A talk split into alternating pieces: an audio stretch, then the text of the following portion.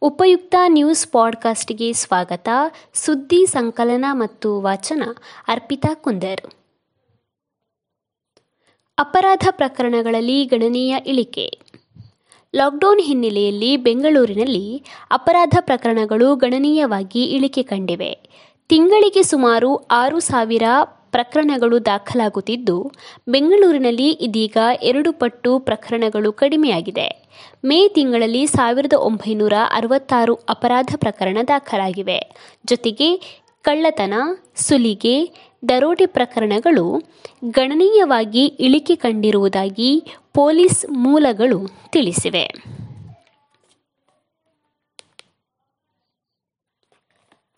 ಮಾಜಿ ಸಚಿವ ಹಾನಗಲ್ ಶಾಸಕ ಸಿಎಂ ಉದಾಸಿ ನಿಧನ. ಸಿಎಂ ಬಿಎಸ್ವೈ ಆಪ್ತರಾಗಿದ್ದ ಜನತಾ ಪರಿವಾರ ಹಿನ್ನೆಲೆಯ ಹಿರಿಯ ರಾಜಕಾರಣಿ ಸಿಎಂ ಉದಾಸಿಯವರು ಪ್ರಸ್ತುತ ಹಾವೇರಿ ಜಿಲ್ಲೆ ಹಾನಗಲ್ ಕ್ಷೇತ್ರದ ಬಿಜೆಪಿ ಶಾಸಕರಾಗಿದ್ದರು. ಎರಡು ಸಾವಿರದ ನಾಲ್ಕು ಹಾಗೂ ಎರಡು ಸಾವಿರದ ಎಂಟರಲ್ಲಿ ಇವರು ಗೆಲುವನ್ನು ಸಾಧಿಸಿದ್ದರು. ಎರಡು ಸಾವಿರದ ಹದಿನೆಂಟರಲ್ಲಿ ಬಿಜೆಪಿಯಿಂದ ಸ್ಪರ್ಧಿಸಿ ಆರನೇ ಬಾರಿ ಗೆದ್ದಿದ್ದರು ಕೂಡ. ಅನಾರೋಗ್ಯದಿಂದ ಬಳಲುತ್ತಿದ್ದ ಇವರು ಮಂಗಳವಾರ ಮಧ್ಯಾಹ್ನ ನಿಧನರಾಗಿದ್ದಾರೆ ಎಂದು ಮೂಲಗಳು ತಿಳಿಸಿವೆ.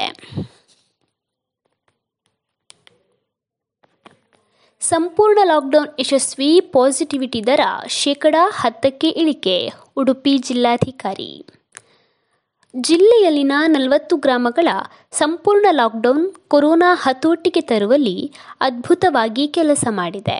ಕೋವಿಡ್ ಪಾಸಿಟಿವಿಟಿ ಪ್ರಮಾಣ ಶೇಕಡ ಹತ್ತಕ್ಕಿಂತ ಕಡಿಮೆಯಾಗಿದೆ ಎಂದು ಜಿಲ್ಲಾಧಿಕಾರಿ ಜಿ ಜಗದೀಶ್ ಅವರು ತಿಳಿಸಿದರು. ಮಾಧ್ಯಮದವರೊಂದಿಗೆ ಮಾತನಾಡಿದ ಅವರು, ಕೊರೋನಾ ಪಾಸಿಟಿವ್ ಬಂದ ಮನೆಗಳನ್ನು ಸೀಲ್ಡೌನ್ ಮಾಡಲಾಗುತ್ತಿದೆ. ಇದರಿಂದ ಜನರು ಪಾಸಿಟಿವ್ ಬಂದವರಿಂದ ದೂರ ಉಳಿಯಲು ಸಾಧ್ಯವಾಗಿದೆ. ನಿತ್ಯ ಮೂರರಿಂದ ನಾಲ್ಕು ಸಾವಿರ ಜನರ ಗಂಟಲು ಮಾದರಿಯನ್ನು ಪರೀಕ್ಷೆಗೆ ಒಳಪಡಿಸಲಾಗುತ್ತಿದೆ. ಐವತ್ತಕ್ಕಿಂತ ಹೆಚ್ಚು ಕೊರೋನಾ ಪ್ರಕರಣಗಳಿರುವ ಹದಿನಾರು ಗ್ರಾಮಗಳಲ್ಲಿ ಜೂನ್ ಒಂಬತ್ತರಿಂದ ಜೂನ್ ಹದಿಮೂರರವರೆಗೆ ಸಂಪೂರ್ಣ ಲಾಕ್ಡೌನ್ ವಿಧಿಸಲಾಗುತ್ತಿದೆ ಎಂದು ಅವರು ಹೇಳಿದರು. ಸುದ್ದಿ ಸಂಚಯ ಆಲಿಸಿದ ಎಲ್ಲರಿಗೂ ಧನ್ಯವಾದಗಳು.